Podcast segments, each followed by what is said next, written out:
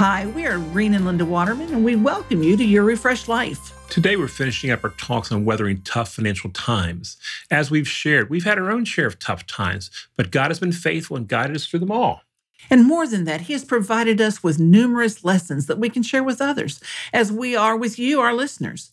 It's very rewarding to know that out of our tough times, we've been able to provide blessing, help, and encouragement to others. One of the toughest things for me when we went through this was just not being able to help others. We couldn't support charities as we've been used to doing.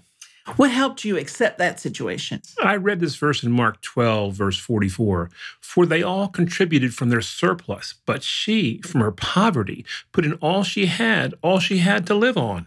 That's a great story about a widow who gave what little she had to God. Jesus affirmed that giving is not about the amount, but the heart. What I got from this verse was that God wants us to be generous givers and give with the right intention. It doesn't matter what amount, but the intention and desire of our heart. If we give to serve God and bless others, that matters more than a huge check coming from someone who has an empty heart. If you want to learn more about making investments that last, consider buying my book, Investing Your Life in Things That Matter. You can buy it on our website at www.yourrefreshedlife.com.